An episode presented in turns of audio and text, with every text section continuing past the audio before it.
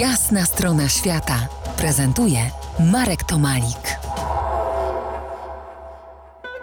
Gościem jasnej strony świata Jurek Arsoba, podróżnik, fotograf, organizator i pilot wypraw w swojej pracowni podróży. Jerzy za dwa dni kończy trasę pieszej pętli wokół Portugalii. Ma już w nogach prawie 2400 km, które pokonał w trzy miesiące.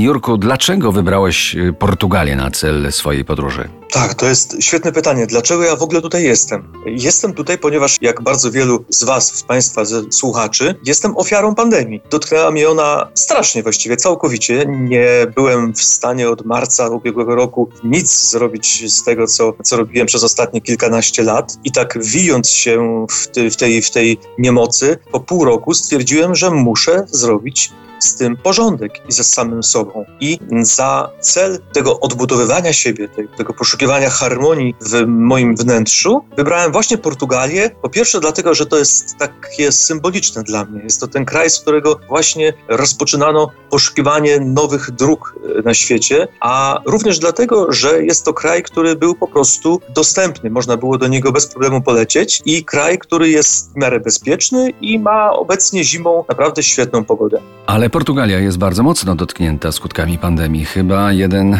z bardziej wśród krajów europejskich, chyba bardziej niż y, Polska. Jak to się przekłada, czy przekładało na realizację Twoich zamierzeń? Portugalia dwa tygodnie temu, jeszcze niedawno, była na szczycie wszystkich zestawień, gdy chodzi o statystyki pandemiczne. Na szczęście problem największy jest w dużych aglomeracjach. W Lizbonie, w Porto, a wszędzie na prowincji było i jest dalej spokojnie. To jest oczywiście, wszędzie są restrykcje, obostrzenia, noszenie maseczek, ale mieszkańcy się do tego bardzo dobrze stosują. Generalnie są pozamykani w domach. Mnie to bezpośrednio prawie nie dotyczyło. Hotele, pensjonaty, guesthouse'y, miejsca y, takie agroturystyczne, w których się zatrzymywałem, były otwarte cały czas, również ze się, z jedzeniem, ze sklepami nie było generalnie problemu, także na, na mnie osobiście nie wpłynęło to jakoś specjalnie hamująco. A opowiedz słuchaczom, jak reagują na ciebie spotkani ludzie. Opowiedz jak wygląda Twoja marszruta, jakie są dystanse, po ilu dniach odpoczywasz? Każdego dnia średnio pokonuję, pokonuję dystans około 28 km,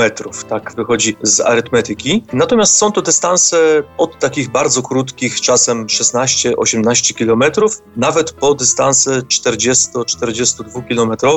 Mocno determinuje to miejsce, gdzie zatrzymam się na nocleg. Po pierwsze. Po drugie, y, sama trasa, sama droga. Czasem gdzieś po drodze, na przykład na południowym wybrzeżu klifowym jest tak bajecznie krajobrazowo, że idę dwa razy wolniej niż normalnie, a normalnie moja prędkość średnia to 5 do 6 km na godzinę. Idę wolniej, bo jest co oglądać. A ile Ludzie, niesiesz? A ile niesiesz na plecach? Niosę ze sobą plecak, który waży około 11-12 kg, czasem 13, jeżeli trzeba wziąć trochę więcej jedzenia, bo na przykład wiem, że będą sklepy wcześniej zamknięte i muszę mieć ze sobą jedzenie, ale widzę już, że mógłbym spokojnie mieć tych kilogramów mniej. Mógłbym mieć 5-6 kg i też to, co wtedy miałbym za sobą, wystarczyłoby na taką kilkumiesięczną trasę. Za kilkanaście minut wrócimy na trasę Jurka Arsoby. Zostańcie z nami po jasnej stronie świata. To jest jasna strona świata w RMS Classic.